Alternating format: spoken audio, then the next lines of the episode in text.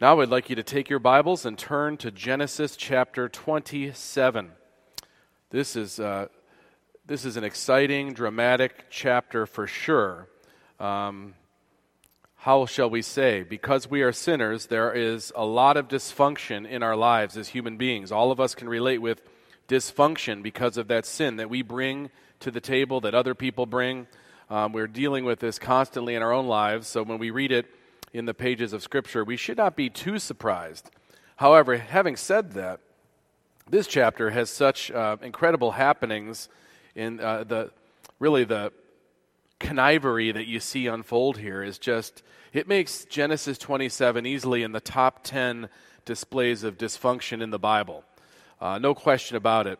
Um, one commentator that I quote often, uh, Candlish, he said, we now enter upon the most pathetic of all the narratives in this book. And that's saying a lot when you think of some of the individuals we've seen.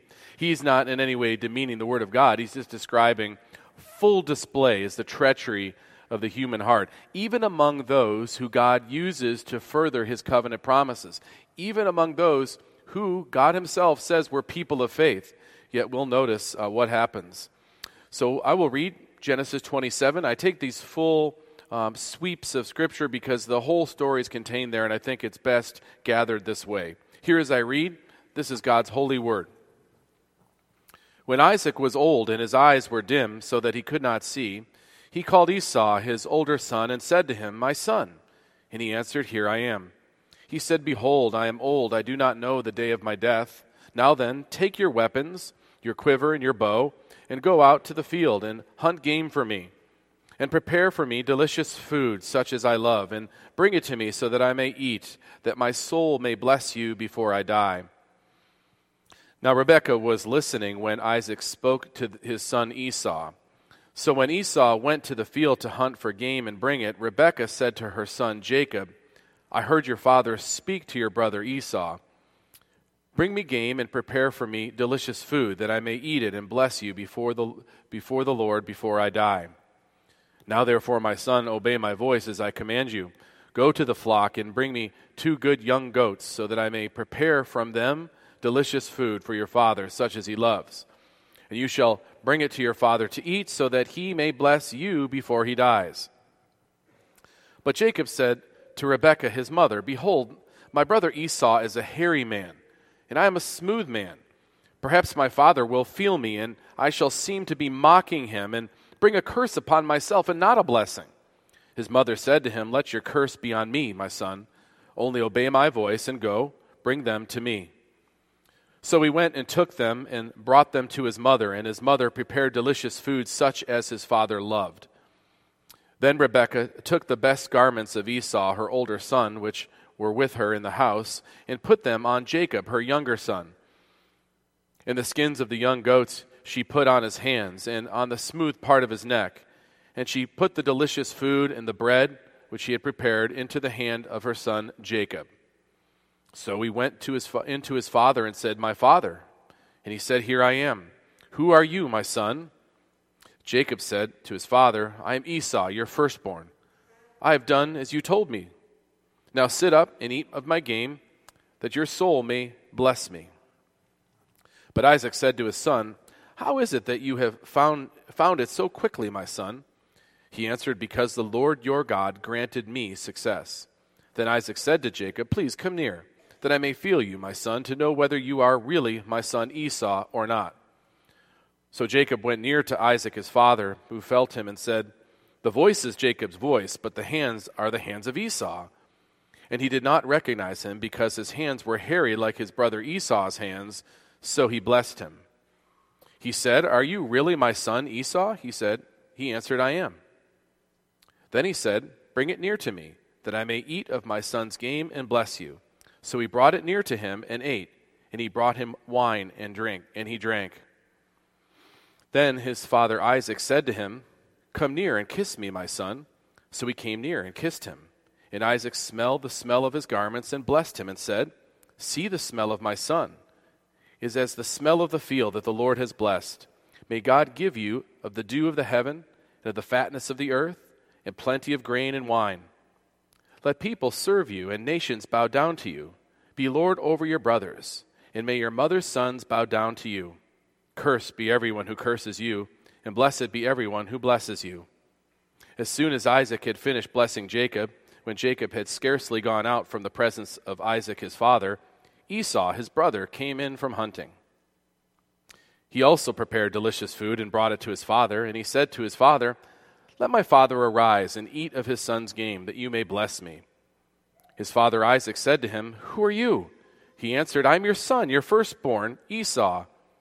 Then Isaac trembled very violently and said, Who was it then that hunted game and brought it to me, and I ate it all before you came? And I have blessed him, yes, and he shall be blessed. As soon as Esau heard the words of his father, he cried out with an exceedingly great and bitter cry, and said to his father, Bless me, even me also, O my father. But he said, Your brother came deceitfully, and he has taken away your blessing. Esau said, Is he not rightly named Jacob? For he has cheated me these two times. He took away my birthright, and behold, now he has taken away my blessing. Then he said, Have you not reserved a blessing for me? Isaac answered and said to Esau, Behold, I have made him lord over you, and all his brothers I have given to him for servants, and with grain and wine I have sustained him. What then can I do for you, my son? Esau said to his father, have you but one blessing, my father? Bless me, even me also, O my father. And Esau lifted up his voice and wept. Then Isaac his father answered and said to him, Behold, away from the fatness of the earth shall your dwelling be, and away from the dew of heaven on high. By your sword you shall live, and you shall serve your brother. But when you grow restless, you shall break his yoke from your neck. Now Esau hated Jacob because of the blessing with which his father had blessed him. And Esau said to himself, The days of mourning for my father are approaching. Then I will kill my brother Jacob. But the words of Esau, her older son, were told to Rebekah. So she sent and called Jacob, her younger son, and said to him, Behold, your brother Esau comforts himself about you by planning to kill you.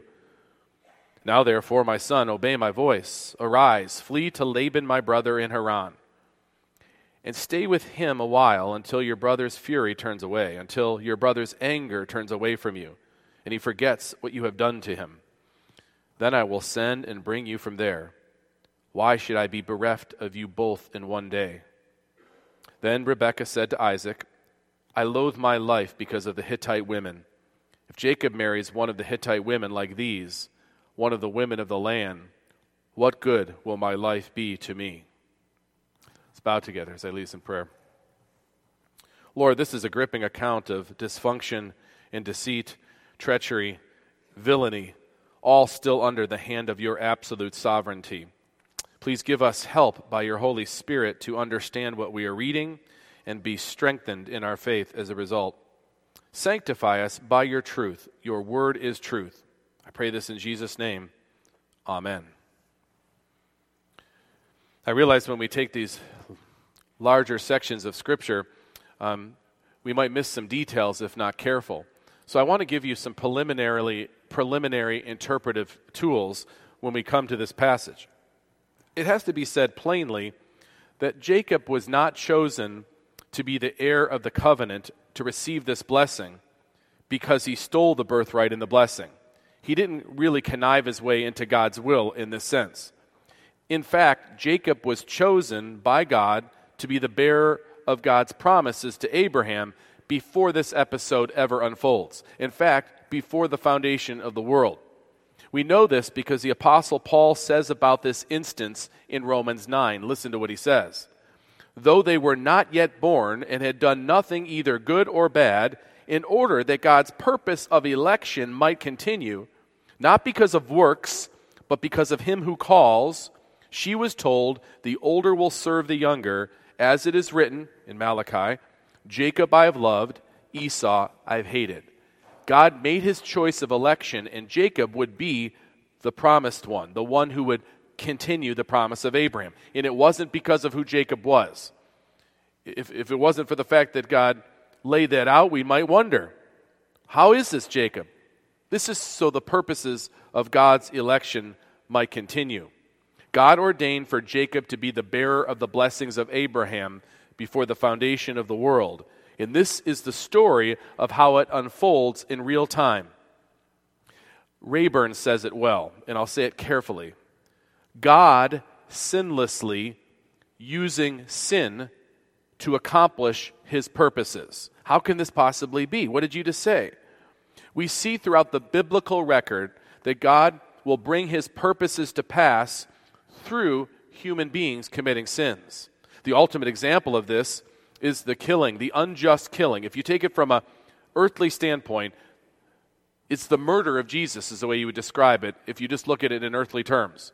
It's completely unjust. All sorts of sinning from the Romans and the Jews and the crowds against an innocent man. Yet, this is by God's plan so that he would lay his life down for us. This is exactly what Genesis 3:15 predicts. The seed of the woman will crush the head of the serpent, but he'll have his heel bruised. This is God's plan for his Messiah. This is why it says in Isaiah 53 it was the will of the Lord to crush him. He has put him to grief. But the Romans and the Jews did it. But it says the will of the Lord was for him to crush him. God used the sin of the Jewish leaders and the Roman Empire and the Roman Empire to accomplish the giving of his son for our atonement. Here we have Jacob on the surface level stealing the covenant blessing from Isaac. But it's another example of God sinlessly using human sin to accomplish his purposes. Borrowing from Gordon Wenham, Jacob's theft of the blessing from Esau demonstrates the infallibility of God's gracious plan for redemption despite the fallibility of his chosen ones. There's a whole lot of fallibility going on in this passage. Now let's walk through the passage together and note the dysfunction at the same time the sovereign hand of God moving these things and what he teaches the people in this episode and hopefully by extension will teach us. We'll appreciate with all this dysfunction there's still the grace of God in the thick of all this extraordinary dysfunction that we see. You notice right from the get go in verse 1, the author, Moses, wants us to learn some things about Esau. When Isaac was old and his eyes were dim so that he could not see, he called Esau his older son and said to him, Notice that Moses describes Esau not as his firstborn son, that's the way Esau describes himself, the one with privilege, but now he's just the older son because he's given his birthright away already. He despised his birthright. And so the two meet. My son, here I am. Moses acknowledges what is legally true about Esau. Then it says in verse 2 Behold, I am old. I do not know the day of my death. Now, the truth is, he lived for quite some time after this. Uh, but we know that Isaac was a very sensual man. He lived by his feelings. Yes, he was a man of faith, but all too often his appetites crept in the way of his spiritual perspective and thinking. And this is another case. He loved Esau because of this. Now then, take your weapons, your quiver, and your bow, and go out to the field and hunt game for me. He loved the way that food tasted. It tasted different from the domestic flocks, no different. There's some, no doubt. There's something about this that he really loved. And he loved this about Esau. And he wants to bless Esau. He wants Esau to receive the blessings that will last on. Now, by this time, Isaac must know that Esau is not the chosen one in this sense. The, the secrecy of how Isaac does this whole thing with the blessing it really proves that he knew he was doing something to subvert what he had to have revealed as God's plan through Jacob. But it's Esau he loved, and he wanted the food that Esau could provide for him. Yes, a man of faith, but a sensual man governed all too often by his physical senses. Let's think of this in the life of Isaac a bit. It's his sensuality that led him to be a poor father.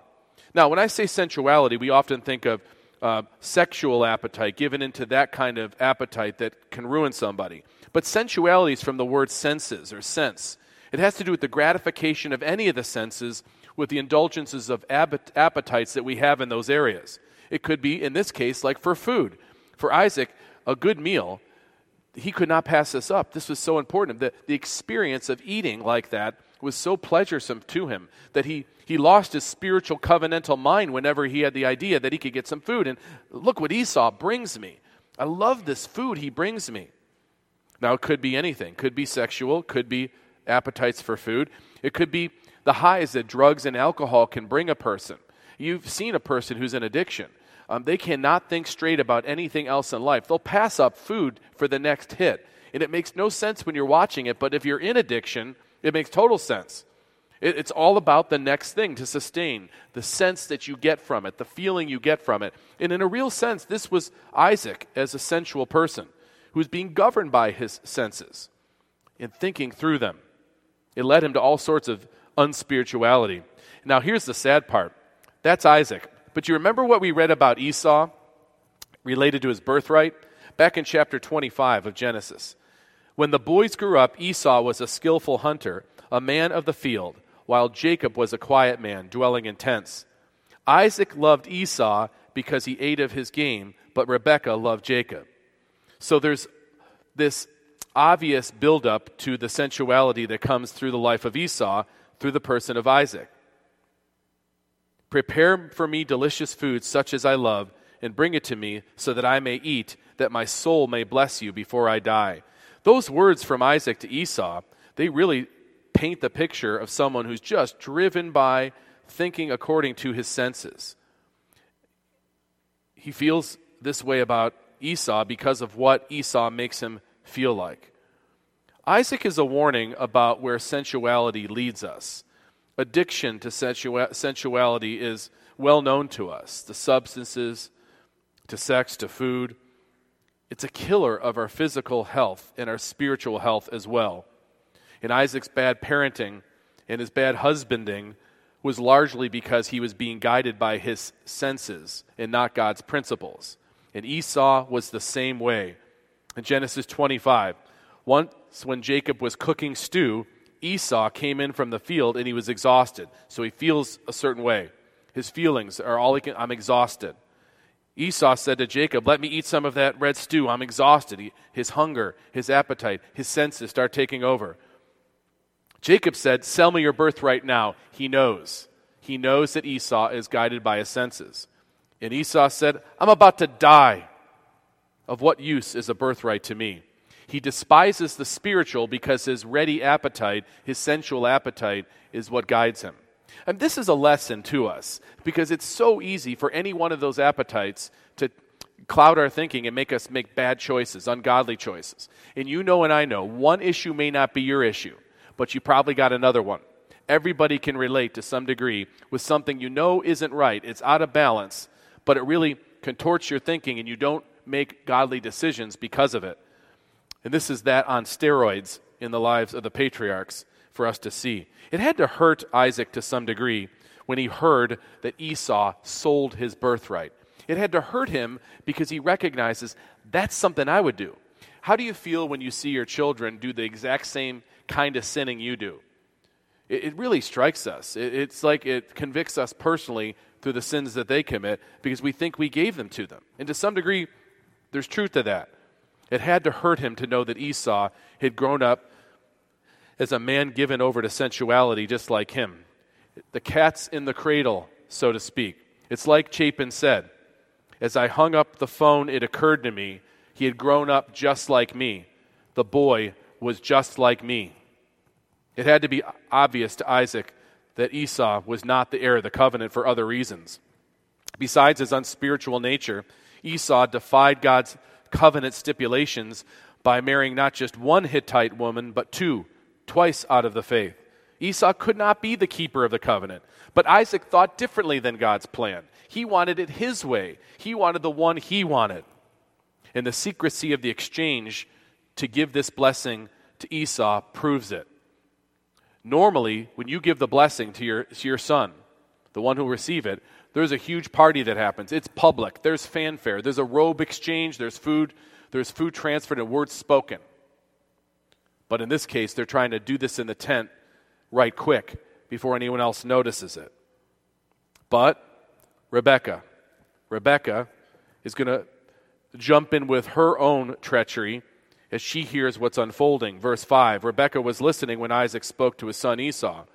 So when Esau went to the field, to hunt for game and bring it, Rebecca said to her son Jacob, I heard your father say this and that and the other two. Esau, we've got to, we've got to act quickly here, or that blessing is going to go. That blessing is going to happen, and all that comes with it is going to go to your brother Esau. Now, make no mistake, it's not that Rebekah or Isaac or any of these individuals at this point are looking ahead to the new heavens and the new earth and the enjoyment of all that comes from the covenant blessings that comes through them. They're thinking about their lives now and what would come necessarily at the front being God's covenant bearer. Rebekah, who is supposed to be Isaac's helpmate, knows his weaknesses and exploits them for what she wants in who makes her feel good, Jacob. She helps construct a devious plan, and it's a plan. You've got to say it's a plan. Uh, to steal the blessing from Isaac, Isaac's intended recipient. Um, and here, Jacob, too, is not acting with God's principles in mind. But his response to this crazy plan that he just goes in and tries to fake out his dad who can't see very well, he, he raises an objection. Look at verse 11. Jacob said to Rebekah, his mother, Behold, my brother Esau is a hairy man, and I'm a smooth man. Perhaps my father will feel me, and I shall seem to be mocking him and bring a curse upon myself and not a blessing.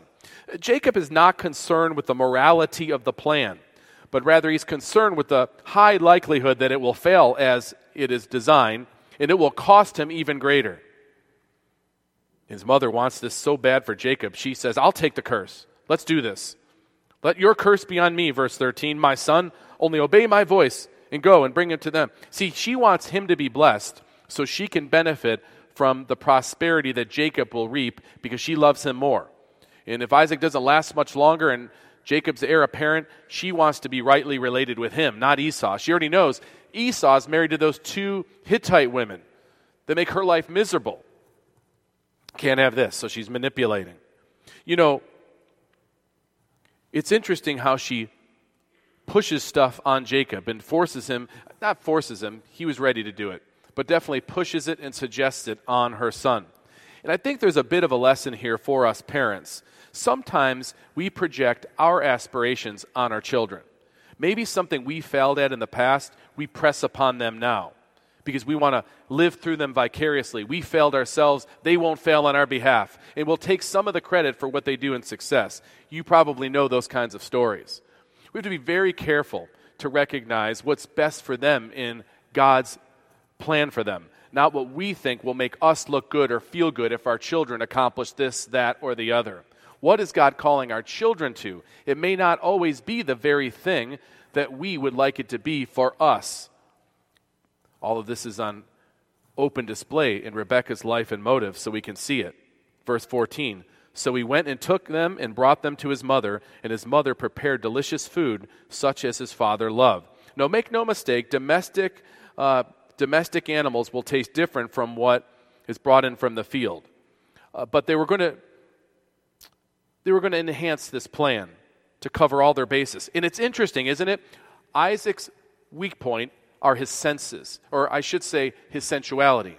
But his senses are a bit peaked, but now they're going to move stuff around to confuse him into making this decision. It is treachery at the highest level what they are pulling off here. Rebekah took the best garments of Esau, her older son, which were with her in the house, and put them on Jacob, her younger son. Verse 16. And this is the part that gets just kind of, well, creepy. In the skins of the young goats, she put on his hands and on the smooth part of his neck. I mean, how hairy was Esau? I wonder. And just, and don't make any Italian jokes, there's no place for that whatsoever. And she put the delicious food and the bread which she had prepared into the hand of her son Jacob. What an elaborate plan. I'm going to put you in his clothes so you smell like him. I'm going to put some, some goat hair on you so you feel like him. Um, you're going to have food that's going to smell like the food he'd like, even if it wasn't quite the same. All these senses getting moved around, and he's hungry, and he acts upon that. Uh, we've got the plan, the preparations were made. Now it's time to unleash the plan. Verse 18. So he goes into his father. My father. It, remember back to Mount Moriah? When they were ascending and Isaac realizes there's no lamb and he says, My father. He says, Here I am. There's a little bit of tragic interchange here. I know it's the way they may have talked, but you can't help but thinking back to that. She goes into his father, Isaac, my father, and he said, Here I am. Who are you, my son? He senses something is unusual here. Jacob said to his father, I am Esau, your firstborn. I have done as you told me. Now sit up and eat of my game, that your soul may bless me. Now, you could see that he accepts Esau as the firstborn, even though he's lost his birthright. That's their little secret, you might say. The schemer reminds Isaac that, the first, that he's the firstborn now, Esau, so he believes him. Isaac doesn't correct him, he's suspicious.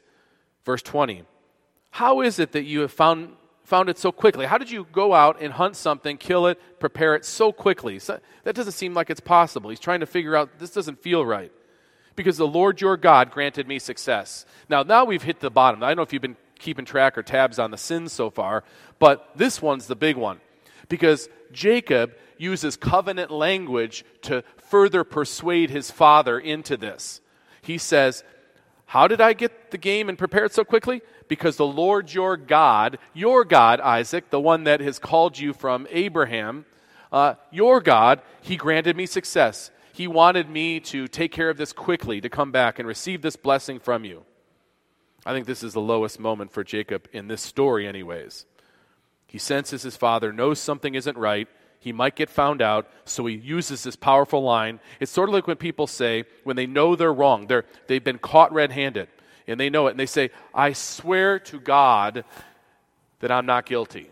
And you, you shudder because you say, you, you should not say that because you'll be cursed if you say that. But maybe they didn't do it because they wouldn't say something to bring. And they use that formula to make the person believe, to manipulate. And that's what you have happening. Because the Lord your God granted me success.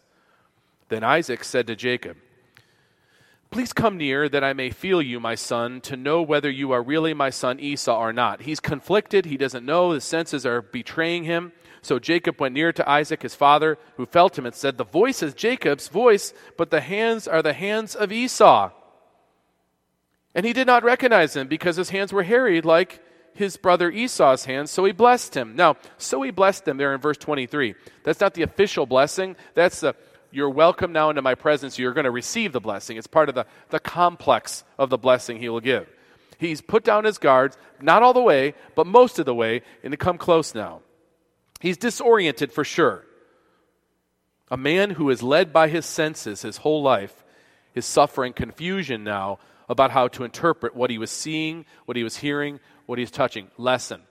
When we depend on our senses, they will eventually deceive us into something awful. We cannot be governed by our appetites or what we think or feel on the front.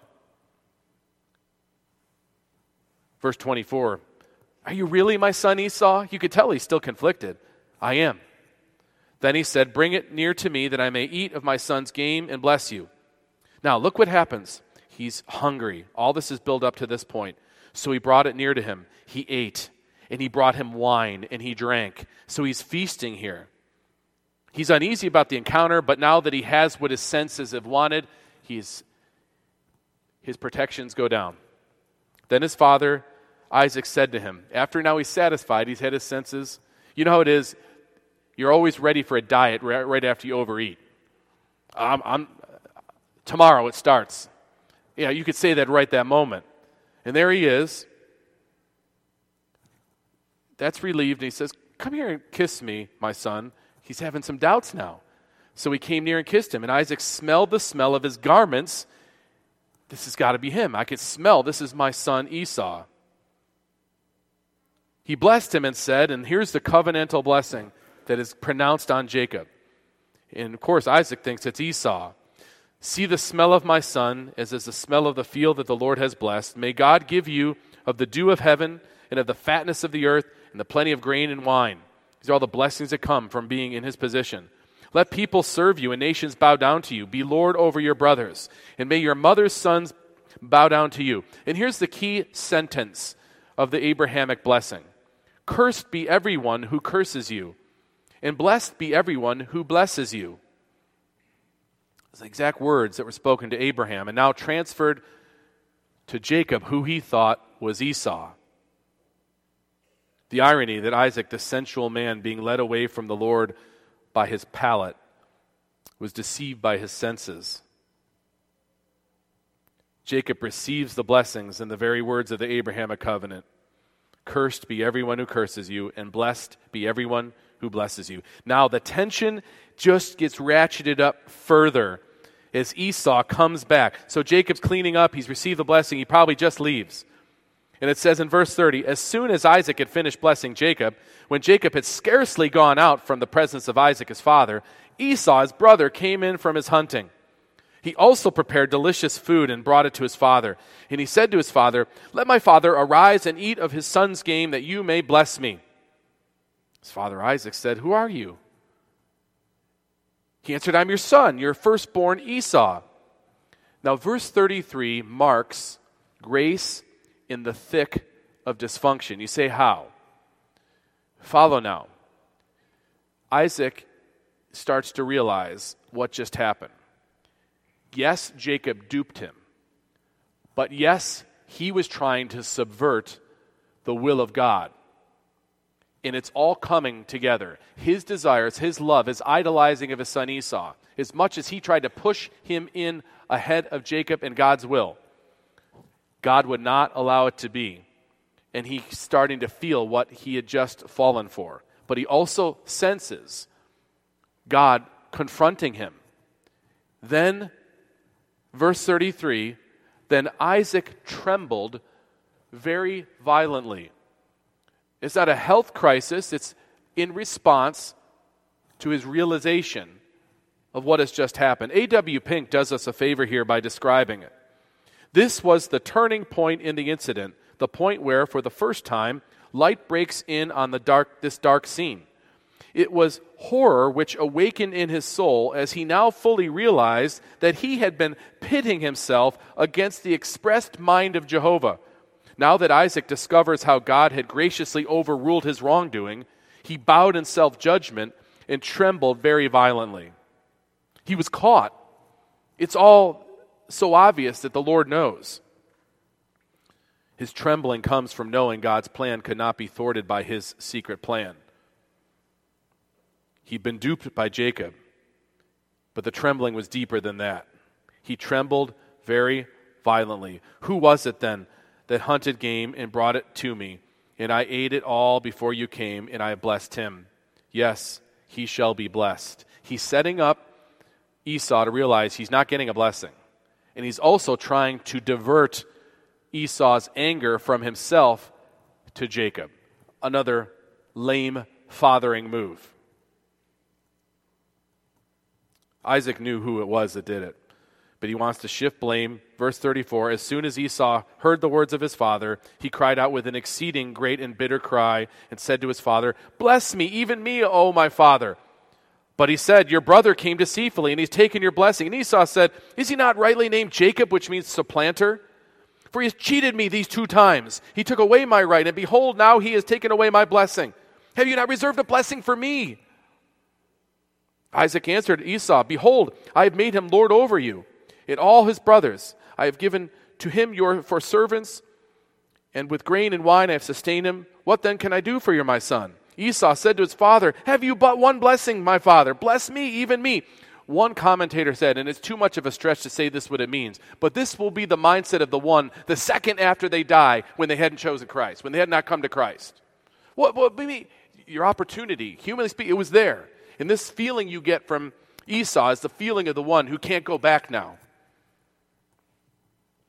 But what we have in the person of Isaac is an ownership of what God's will is at this point. Candlish said Isaac owns the blessing as beyond recall. On what ground? Simply on the ground of it being manifestly God's will. He submitted at this point to know that Jacob was the one who is going to be the covenant bearer. God used the deceit of these people to accomplish his purposes. God sinlessly used Isaac's sin to accomplish his plan for redemption. Have you but one blessing, my father? So pathetic, this scene. Esau, this rugged outdoorsman, lifted up his voice and wept. Not only does Isaac not return with a blessing as such, although there are things in what he says that do bode well for Esau to some degree, but it'll be difficult. Um, he won't die. He won't be judged in this moment. He'll have, he'll have strength, but it won't be like what blessing Jacob will experience. Verse 39 Then Isaac, his father, answered and said to him, Behold, away from the fatness of the earth you sh- your dwelling shall be, and away from the dew of heaven on high. You're going to have to move around to get, your, to get what's coming. It reminds us a little bit of Cain. By your sword you shall live, and you shall serve your brother. But when you grow restless, you shall break his yoke from your neck. So he's not going to be condemned to death there, but he's also going to have a difficult go. Isaac's not pronouncing a curse, he's just saying what the future will now hold. He's just honestly stating it. It's interesting what the author of Hebrews says about this episode. A lot about Abraham and other figures, little about Isaac, but Isaac was a person who believed the God of Abraham. In Hebrews 11:20, by faith Isaac invoked future blessing on Jacob and Esau. Interesting. It turns out that Esau becomes Edom, which is a vast nation, a warlike nation, the Edomites, hostile towards Israel most of the time, taking revenge against Israel when they were weak. Isaac had planned to give everything to Esau, and now he has nothing left to give him but what might be called an anti blessing. Not a curse, but certainly not something that Esau would look forward to like he looked forward to what he would have had. Verse 41, you could feel the weight of this. Esau hated Jacob because of the blessing with which his father had blessed him. And Esau said to himself, This becomes the, the feature that drives Esau. Do you know people who live for revenge? They cannot get over anything until they see someone fall. The days of mourning for my father are approaching. Then I will kill my brother Jacob. As soon as my dad's dead, I'm going to find him and I'm going to kill him. He is a picture of weeping and gnashing of teeth. And Esau's legacy in the scripture is not a good one. In fact, the author of Hebrews warns us using Esau as an example. He says, See to it that no one fails to obtain the grace of God, that no root of bitterness springs up and causes trouble, and by it many become defiled. That's what happens through Esau that no one is sexually immoral or unholy like Esau, who sold his birthright for a single meal. For you know that afterward, when he desired to inherit the blessing, he was rejected, for he found no chance to repent, though he sought it with tears. And Esau's pursuit of Jacob will haunt his own life and to some degree haunt Jacob's life as well. There was a terrible price to pay for the way Jacob acquired that blessing. Look what happens with Rebekah, who idolizes Jacob. And this is also ironic if you look up, if you think about it.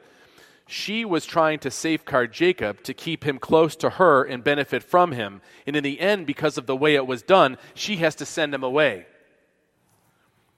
The look at verse 42. The words of Esau, her older son, were told to Rebekah, so she sent and called Jacob, her younger son, and said, Your brother Esau, he's comforting himself. He's living his life. He's sustaining himself. He's finding power to live each day by planning to kill you. You got to get out of here. You got to go somewhere else and stay there for a while. Go to my brother in Haran and, and be there for a while.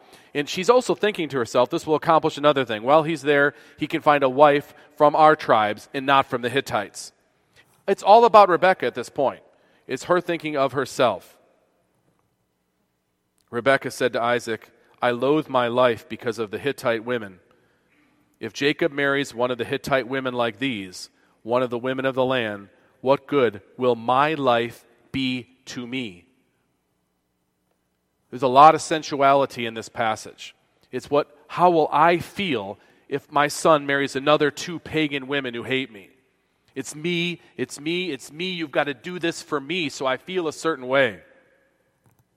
How tragic all of this is when you think about how the story unfolds. Yet, you know the fullness of the story of the Old Testament.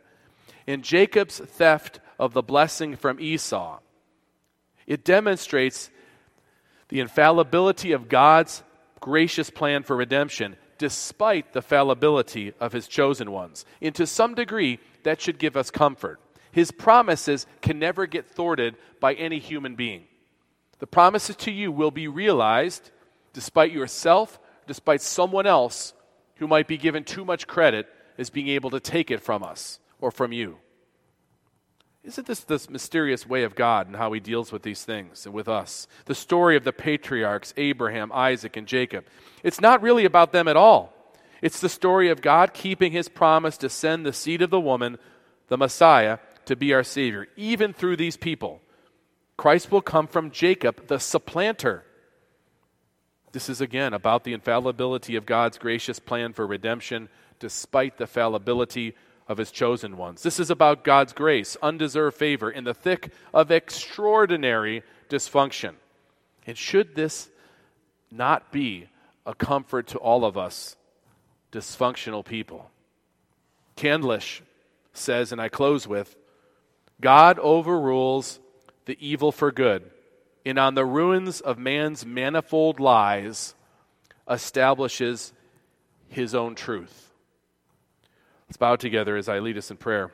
Oh Lord, here's another sermon where I, I feel I'm left exhausted, honestly. We find lessons here about being ruled by our appetites, living for our own pleasures, projecting things on our children for our own sake and our own pleasure. Pretty much everyone in the story is out for themselves and for their glory. Your glory is far from their thinking. But Lord, we do this all too often in our own lives. We live based on our senses and neglect to see the eternal life that we have entered into, that which you've called us out of and called us to, and we still live like tomorrow, like tomorrow is more important than the future, eternity. We allow the fading glory of this life to jade decisions that we should be making with a view to your eternal glory. Help us, O Lord, to, to listen to your word and heed its instruction. I pray this in the name of Christ our Savior. Amen.